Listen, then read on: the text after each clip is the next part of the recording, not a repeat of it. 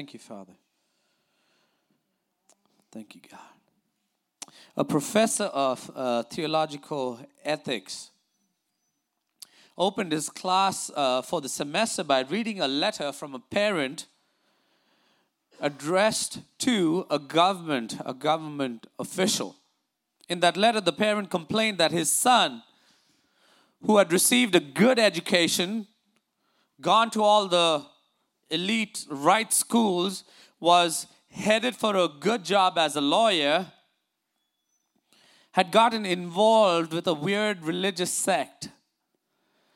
The father continued that it seems as though the members, it seemed as though the members of this sect controlled his every move, telling him whom to date and whom not to date and relationships, and then taking basically all his money and giving it to everybody else. And the parent pleaded with the government official to do something about this strange religious group.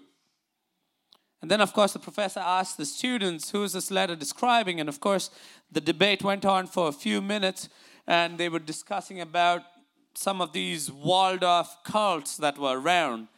And it's in my mind fresh because I teach uh, at SAGU. That's one of the classes I'm teaching right now is on cults. And, you know, the Branch Davidians, if you all remember, here just around the corner here in Waco and everything else, you know.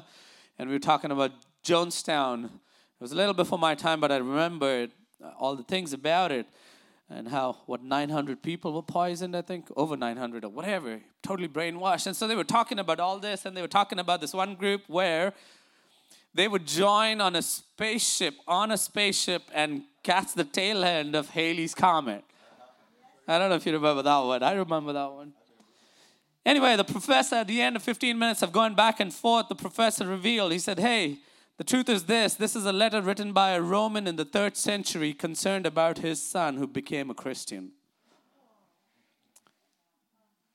I thought that was really interesting. Third century. We're coming up uh, this morning. I'm kind of sharing part three of this three part series. And if you haven't had a chance or missed any of them, I encourage you go in there. BJ normally puts it up by in a couple of days, Monday or Tuesday, he has it on there.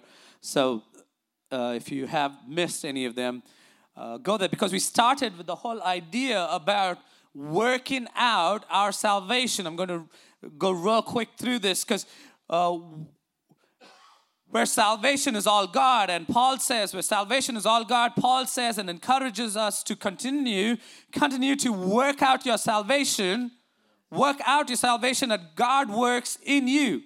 Again, I've said this all along, and I've said this we are not working for our salvation, not at all. We can never earn or work our way to win God's approval or anything of that sort. But He says, work out what you have been given, this gift of salvation. Work it out as God works in you. And He continues to say this. And how do we do this? We do this with fear and trembling. It's not because we're terrified about losing our salvation. That's not the point there at all. But just summarizing the whole thing is says, hey, the salvation, you have to be serious about this. You have to be serious about this. I was telling someone just this past week that being an authentic Christian isn't about picking and choosing which parts of the Bible you're going to follow and obey Christ only when it's convenient. It's about being all in in your commitment to follow Christ. That's what he's talking about. You've got this, now work it out as God helps you, empowers you to work in you. And again, we, we basically broke it down into the knowing God part and the loving God being two sides of the same coin, where you have the first part of knowing God is what we talked about last week as the ultimate, our ultimate responsibility. Knowing God pursuing a knowledge of God. That's our responsibility. And the other side of the coin today is that now that you know God, now it's about loving God, where loving God becomes the only, our only response. Or you can say our right response, the only right response. Our number one responsibility is to know Him, and our only and the only right response is loving Him. Turn with me to Matthew chapter 22. It's a familiar, very familiar story where Jesus talks about this in uh, chapter 2, and we're going to read from verse 34 through 40. And I encourage you to keep uh, your finger in that uh, section there, and we'll go a, a little from there too. Verse 34, I'm reading from the NIV. It said, Hearing that Jesus had silenced the Sadducees, the Pharisees got together. One of them, verse 35, one of them, an expert in the law, tested him with this question Teacher, which is the greatest commandment in the law? Jesus replied, Love the Lord your God with all your heart, and with all your soul, and with all your mind. This is the first and greatest commandment. And the second one is like it love your neighbor as yourself. For all the law and the prophets hang on these two commandments. Uh, the parallel to this is in Mark chapter 12, and we'll look at it briefly because there's just a couple of differences in there. But we know this familiar story about the greatest commandment, and someone said that love may not make the world go around, but it sure makes the trip worthwhile. It is the best of all experiences and the sweetest of all emotions. This is love. I know we're coming up on Valentine's Day pretty soon. Whatever, but whatever century or whatever part of the world or whatever age as such, you will find that almost all all the people will have to agree that love is one of the greatest or is the greatest of all the emotions around. Because if you honestly collected all the songs through the years, all the songs and the poems and the stories and the plays or the movies, and you have to stack them all up, I can almost guarantee you that the love part of it is probably outweighs all the other storylines. And most of us have to agree with this that love is easily the the greatest experience of all. And I think God would agree with that too. Because God Himself is love. And like I said, this week, people are going to be celebrating love on Valentine's Day, but we know that there's a difference in the world's definition of love and what and how God defines love itself. Because our text we just read and what we're looking at today does not talk about love as just a strong emotion or a feeling. It's talking about it being a command. And the truth is, it's not really human love that he's kind of talking about here. He's talking about a divine kind of love that only God can produce in us. And as we get into this passage, you, it's actually a really rich, the whole section is really rich because you got to read, uh, understand the context in which it says. Because this is actually, uh, if you look at the life of Jesus, this is the Wednesday of the Passion Week. It's the Wednesday of the Passion Week. Monday, of course, is the day with Jesus, the triumphant entry. Okay, Jesus is coming in. Everybody's excited and they hail him as king and they want to make him king. And then, of course, he goes back and then he comes back on Tuesday and people are excited. You know, this is the king. And, but Jesus does something strange. Instead of going in and like going and taking on the Romans, who, what does he do? He goes to the temple and takes on the religious leaders and everything else that they've held dear to. Instead of attacking the Romans, he attacks their false religious temple, uh, means teaching, basically cleanses the temples, throws these tables over, and basically throws away, takes away all the money that they've made of, right? That was Tuesday, and now he goes back and he spends the night. The Bible tells us in uh, Mary, Martha, and Lazarus, who he raised from the dead, their house in Bethany, and then he comes back now on Wednesday. And of course, people are like, okay, now what's he going to do? Because they're excited. Sort of, you know, he's doing something. So he comes back here, and you see that he goes back to the temple, but now he's not throwing things around. Now he's teaching and he's, he's preaching about the, the gospel, the kingdom of God as such. But we know while all this is going on, the religious leaders, they've they've kind of had it with him. They've reached their limit as such when it comes to tolerating Jesus and this teacher from Nazareth. And you can tell that their hatred for him is kind of at its climax right now. This is Wednesday.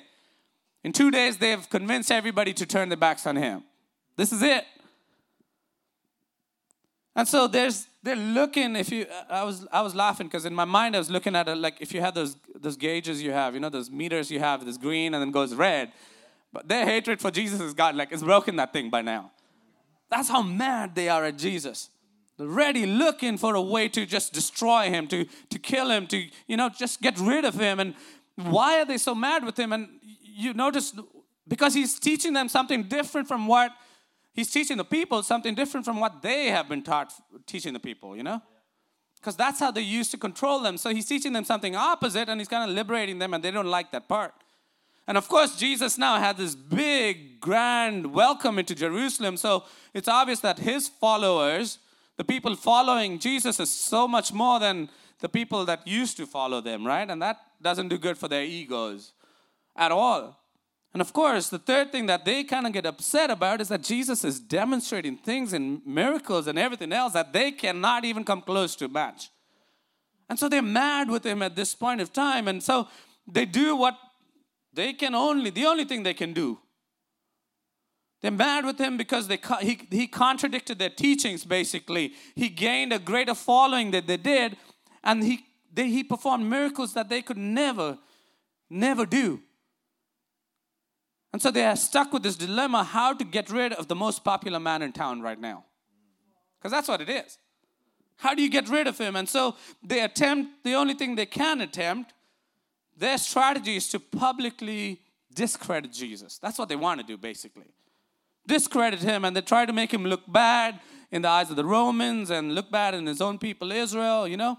And so that's the idea. And now Jesus just makes it kind of worse for them because he's come in and he's destroyed everything that was in the temple, basically, all that they were doing, kind of adding insult to inju- injury, basically. And now, if you read in, in chapter 21 and chapter 22, it's kind of really, he's getting at them because he uses parables in 21 and 22, three parables where he, he says that, you know, all these other people, the tax collectors, sinners, prostitutes, are going to make it to heaven, and you are not going to make it there. And so they're getting even more mad. And actually, if you look at 21, chapter 21, verse 45, it says, uh, chapter 21, verse 45, when the chief priests and Pharisees heard Jesus' parables, they knew he was talking about them. So now they're mad, really mad. You know, he's come and destroyed, taken out, because that's how they made the money, bribing and misusing people. He's got rid of that, and now he's attacking them straight head on. And they don't like it because now they knew he, who he was talking about, so they come up with their own ideas and in chapter 30, uh, 22, you see that they try to trick him. The whole idea here is to turn the tide in their favor, that they won't see Jesus the way he is. And so the first time round in verse 15, it says, uh, chapter 22, verse 15, the, then the Pharisees went out and laid plans to trap him in his words. Just lays it out right there. That's what they were trying to do. So what did they do in 16? They sent their disciples to him. They didn't go themselves they sent the disciples to him along with the Herodians. And of course, we know the question right there. The question they ask him is it right to pay taxes for Caesar? You know, I mean, pay taxes to Rome. And the idea there is a true teacher will say no allegiance to Rome, all allegiance to God, you know? And so they're trying to do what, trying to trap Jesus into saying something bad against the Romans, because then they they, they send the Herodians. They don't have to go say anything. They send the Herodians to the people and say, hey, this is Jesus. He's, he's the latest rebel starting a revolution. And so then the Romans would take care of them, right? That's their idea, but we know what Jesus does. Jesus answers them, and they just, it says in verse 22, when they heard this, they were amazed, so they left him and went away. So, first attempt to get a political statement fails. So, what do they do next? Who should we pay taxes to? And he says, Well, you know, whose picture it is? Give it to, uh, give it to him. So second time round now. Now the second time it's the Sadducees who come. And if you read it, that is probably the most ridiculous question ever. They're never going to ask the question that they asked about the guy who dies and he has seven brothers and the wife marries all seven brothers and they all die. And the question is, then she dies and what's going to happen? That is the most ridiculous question ever to ask. But what are they trying to do is they try to discredit him in front of the Romans. All they're trying to say is, hey, if he's this great teacher, he should have an answer. But, you know, this is such a, uh, sorry, stupid question, basically. And Jesus probably won't have an answer because nobody has an answer to this. And then, okay, so if he's all this great teacher, he should have an answer. He doesn't have an answer, so what's the point of following him? And so that's where they're going with this. They're trying to test him again. And of course, he gives them an answer that blows them away again and keeps them basically just, they can't do anything. Verse 33, after that whole idea of the resurrection, and he talks about all that. And verse 33, you see the response. When the crowd heard this, they were astonished at his teaching. So they're not getting a political statement from him, they're not getting any theological controversy or anything of that sort from him resurrection, whether it was real or not. And then you come to this passage here, which is really, really neat here. He talks about the greatest command in verse 34. Let's pick it up now. Verse 34 Hearing that Jesus had silenced the Sadducees, the Pharisees got together. Now, you know that they didn't get along really well, the Pharisees and the Sadducees. Sadducees basically held on to the, the law, the five books, and the Pharisees had a lot of other stuff to go with those five books, basically. And it's kind of interesting. The word silence, I was looking up there. The word silence is basically a gag. You know, when you gag, you put someone, not just throwing up, but you put a gag order on someone. It's the same word he used when the demon came and he told the demon to shut up in, in, in chapter 1, actually, in Mark. Same exact word. Hey, it's the same word he used when the winds and the waves got up. He stood up and said, Hey, silence. That's what's happening here. And so he's kind of like, these guys like can't say anything else. They just shut up.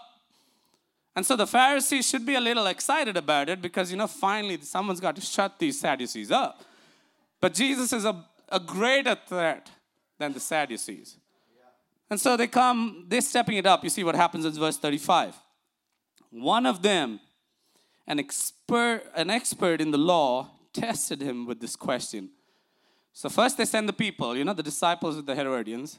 Then the Sadducees come and now they got to step up their game, right? So it says an expert of the law. Another translation says lawyer. Lawyer, basically expert of the law. He comes there and he, he comes in verse uh, 35. Verse 35, it says, One of them, an expert of the law, came and tested him with this question. Verse 36, Teacher, which is the greatest commandment in the law? You got to realize the parallel to this. Uh, is found in Mark chapter 12. And Mark chapter 12 kind of gives us a little insight into who this person was. And you kind of see in Mark chapter 12 that while this guy had the intention of trapping Jesus, you see that there is some kind of inquisitive uh, curiosity of what Jesus has to say, actually. Actually, turn with me to Mark chapter 12. May as well look at it. Mark chapter 12. And I didn't put my marker in there, so.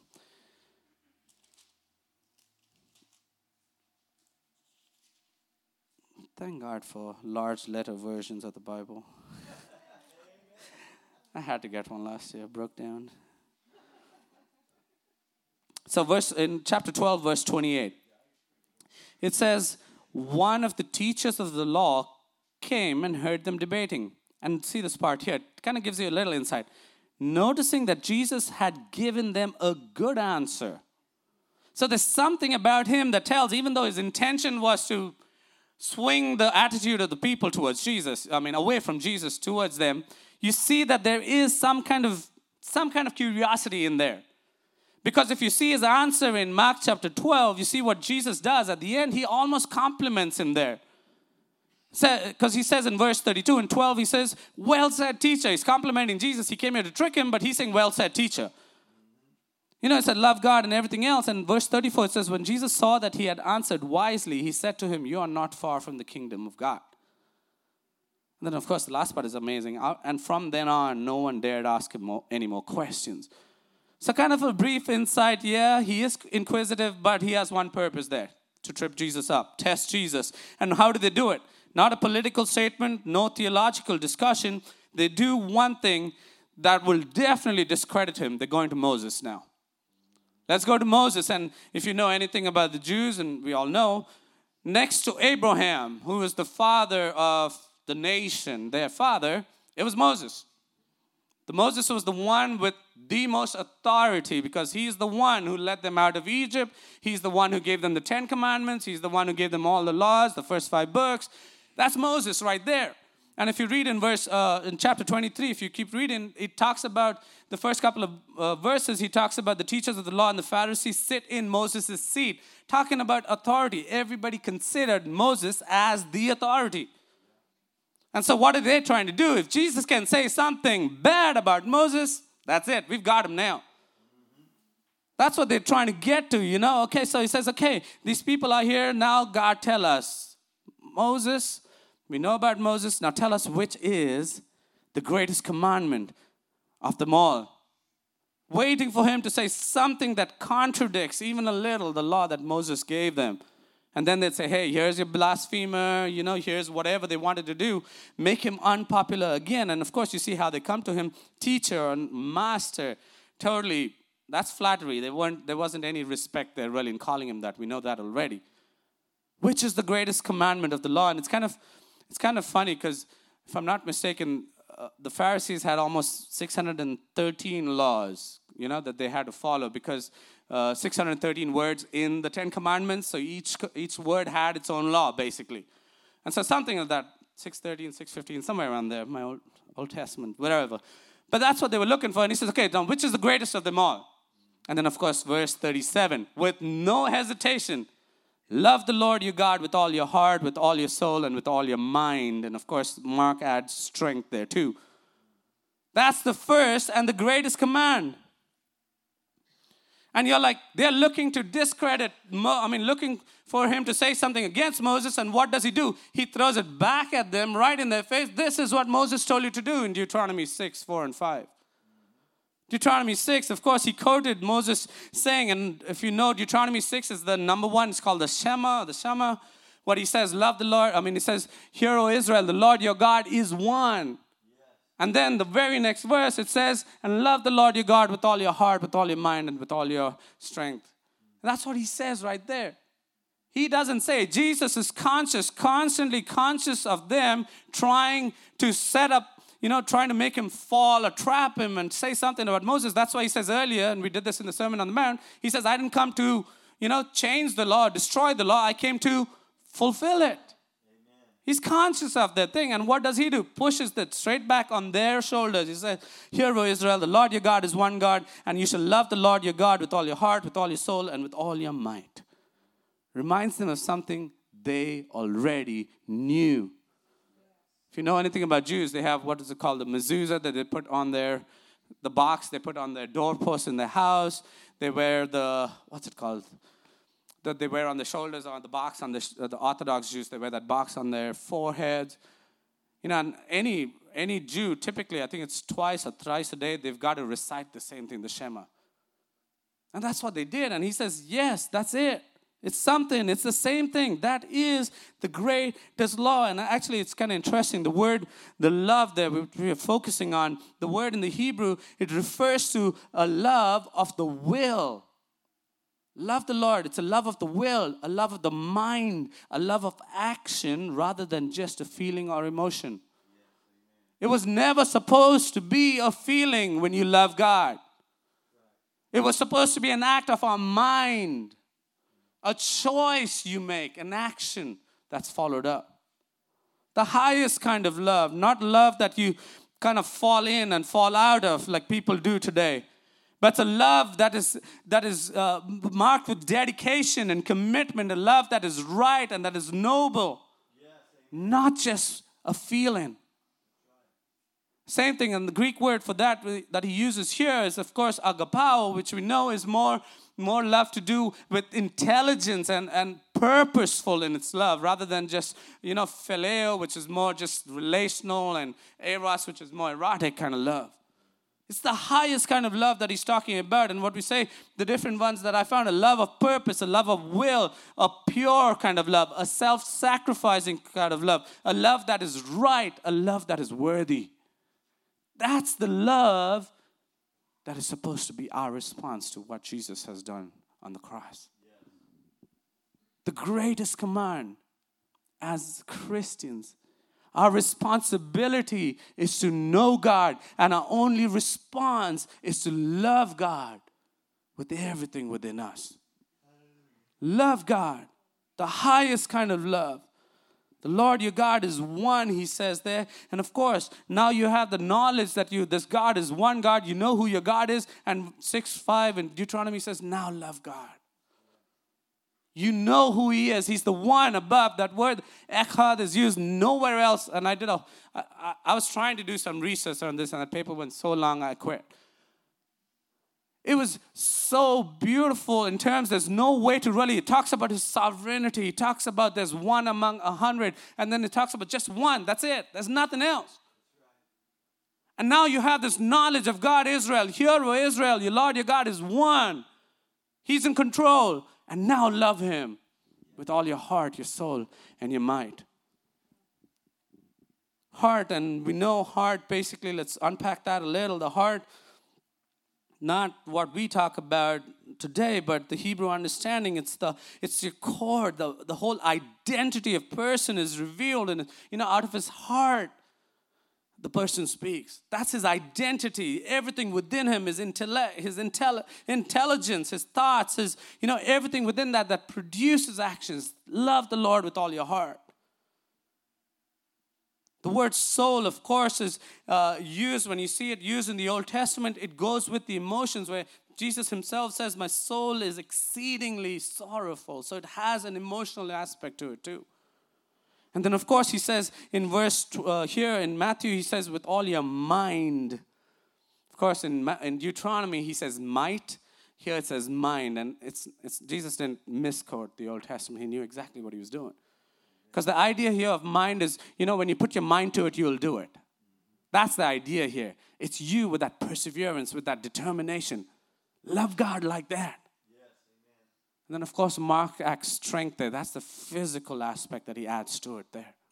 Love the Lord your God with all your heart, with all your soul, with all your mind, and with all your strength. All your strength. Intelligent love, feeling, emotional love, intentional love, and a serving love that comes with your physical being.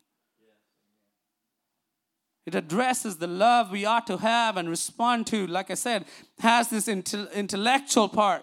It has the emotional part. It has this intentionality, deliberate part. And it has a physical part where we serve God. And as we serve Him, we show that we love Him.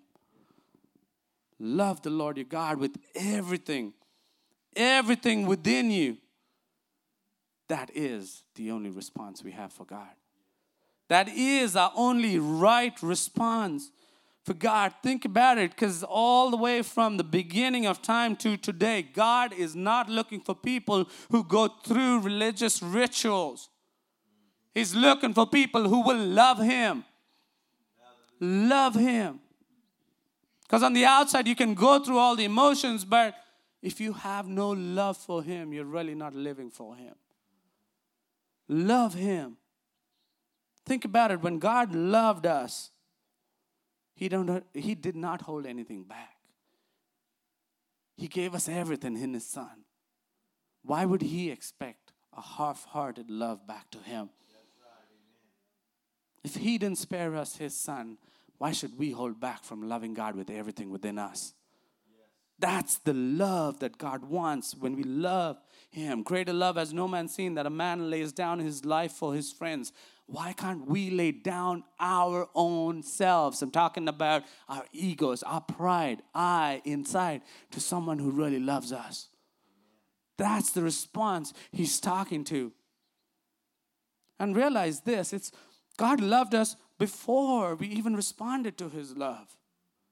He still loved us. His love was not conditional as such, you know. He loved us. He encourages us to love God not for what we gain, but because it is the right thing to do and our right response to the love He has shown us. Let me say something here that I know some people think differently on. God wants more than just believing, us believing in His Son. Because we know what James says even devils believe and tremble, the demons. If believing was all it took to be saved, all the devil, the demons would be saved. There's a difference. They believe, but they don't love. Love our response in love is a characteristic of those who are saved.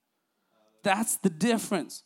The redeemed know how to love God, not just know God. We love Him with everything within us. Love Him with our heart. Again, it says what? Your heart, your soul, your mind, and your strength. Love the Lord, your God. Know Him and love Him.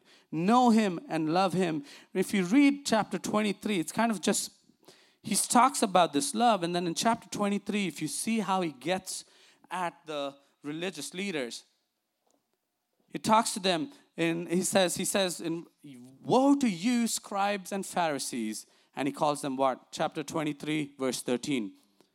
Hypocrites. Verse 14. Woe to you, scribes and Pharisees, hypocrites.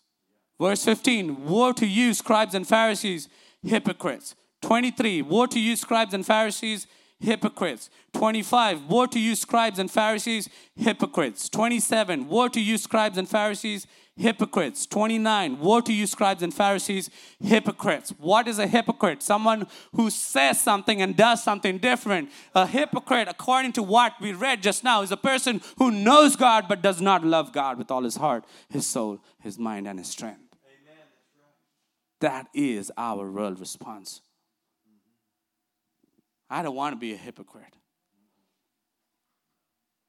Authentic love for God is the main distinguishing feature from us than those who know Him.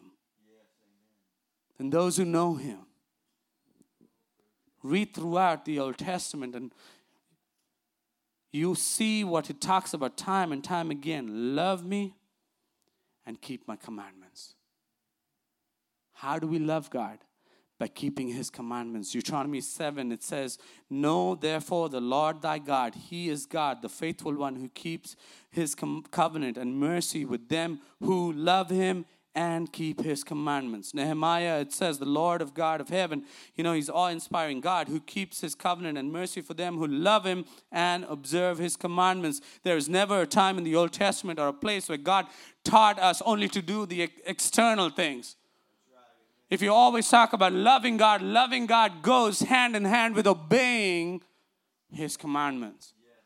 Obeying His commandments. Jesus Himself says, If you love me, keep my commandments.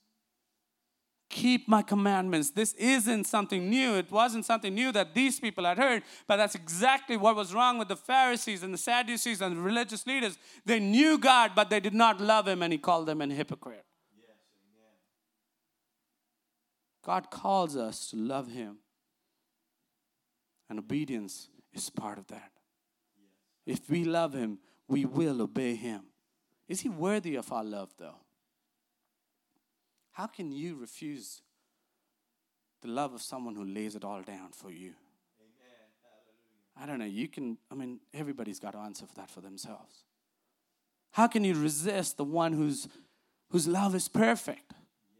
It's not conditioned on how you behave. It's not conditioned on, you know, whether if you're good, I'll love you. If you're bad, I'm not, I'm just going to throw you away. How can you not love something who gave it all for you? For me, as I reflect, I see He is worthy of my love. He's worthy of my love. The truth is this we are not and the second part, let me just go through. We're not taught to love others as much as it comes naturally to love ourselves. It's natural. You don't have to teach a kid how to love himself, but you've got to teach him how to love others. And that's the second part of the same thing that goes here. God is talking about loving Him more than anything else. Loving Him. Loving Him with everything within us. Let me go quick here. What kind of love is this? It's a love that meditates on the glory of God in Psalms 18. It's a love that trusts in God's power in Psalms 31. It's a love that seeks fellowship with Him, Psalm 63. It's a love that is secure and His peace brings peace to our soul in Psalm 119. It's a love that is sensitive to how God feels and how God sees things. It's a love that loves what God loves. It's a love that loves whom God loves. It's a love that grieves over sin. It's a love that rejects the ways of the world. It's a love that longs to follow Christ, like he tells Paul tells Timothy. That's the kind of love. Always remember love has to be in obedience. Love has to be tied up with obedience. Yes, if you are a Christian, a real authentic Christian, you will love God. You will love God. And the next part says, love your neighbor as yourself. You will learn to love God even though your love for Him is imperfect. You still, even though you make your mistakes, your love for God will not, will not die down. We're never going to be perfect on this side of eternity, but we can never let our love grow cold. David I mean, he messed up in like a hundred million ways. But why was he called a man after God's own heart? Because I think he knew the secret of what it meant to love God. Love God. That is our only response. Love God for who he is, not just for what we can get from him. Verse 38, 39, like I said, it's just the loving, loving our neighbors as ourselves. The whole idea here is if we or do we really care? When our needs, when we have a need, we want our need to be met. But do we care about others that their needs are met too? That's it. It's just looking for beyond just ourselves.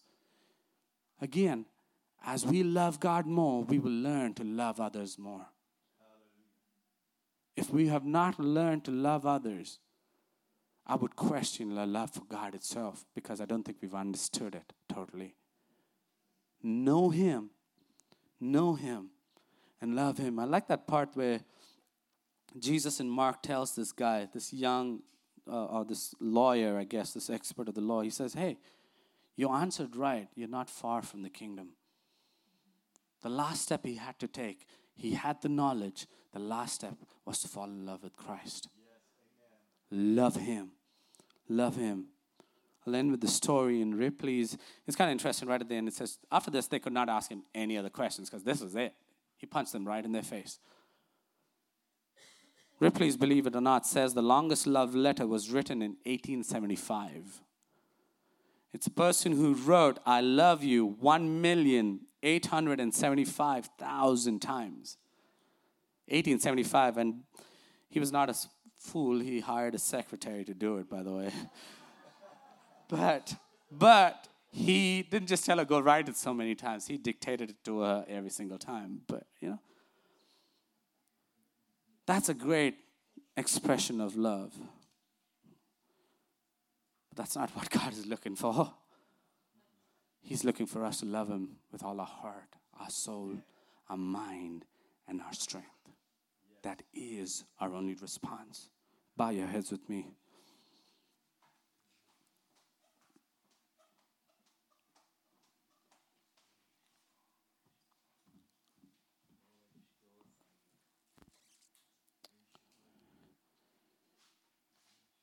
Writing, I was just laughing when I read that. Writing, I love you.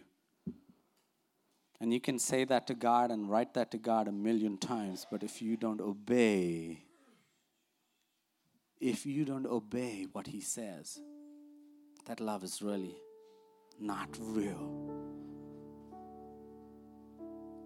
If you love me, obey my commands. Throughout the Old Testament, and I just picked, I wrote 17 pages here and I tried to cut it down all to 10. So many Old Testament scriptures. Go look at it. Go to a concordance and look for love, and, and, and it's just a whole big list there.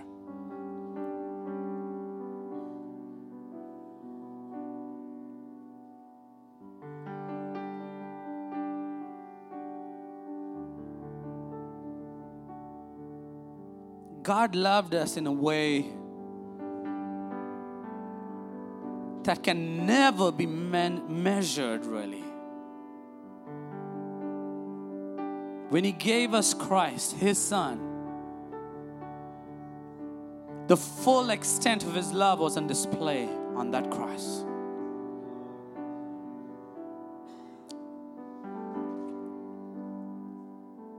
That knowledge of how much God loved you. We talked about this last week the pursuit of knowing God. The more you know Him, there is only one right response, and that is to love Him. Love Him. Love Him back with all your heart, your soul, your mind, and your strength.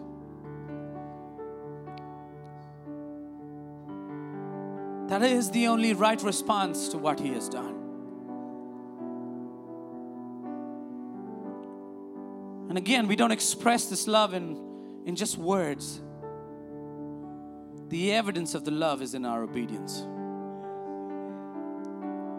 The evidence of our love for God is in our obedience to God, not an obedience to the rules like the Pharisees and the Sadducees and everybody else there.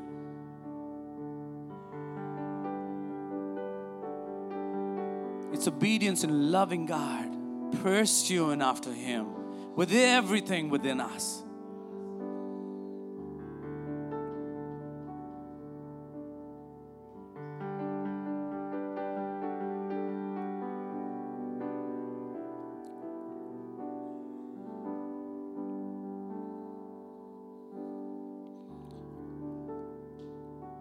One author said, The greatest command of loving God with everything you've got means that we've got to be willing to follow our freely chosen Master, to whom we give total and complete allegiance, attention, and adoration. When the command to love God this way was first given, it was surrounded by a context that demanded obedience. It's the same thing today.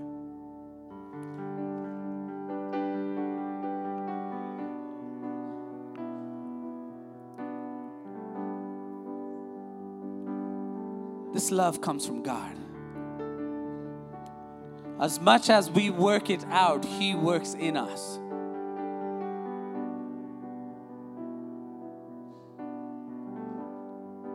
When we pursue, and this was my thing last week, when we pursue a knowledge for God, somehow it creates in us a desire to be more like God.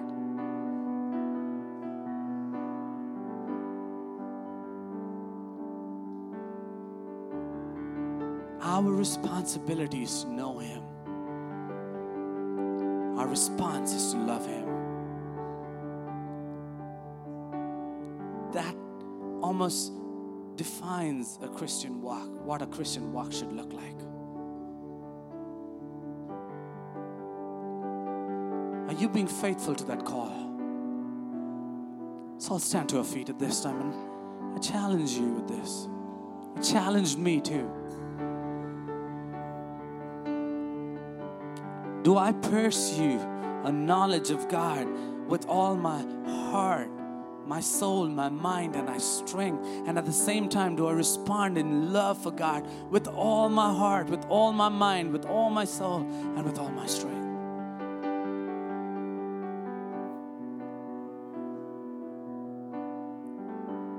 You can keep up the pretenses like the Pharisees did.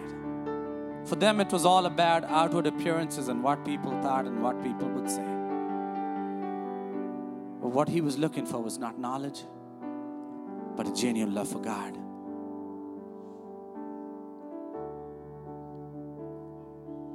Let's just reflect on that a few minutes.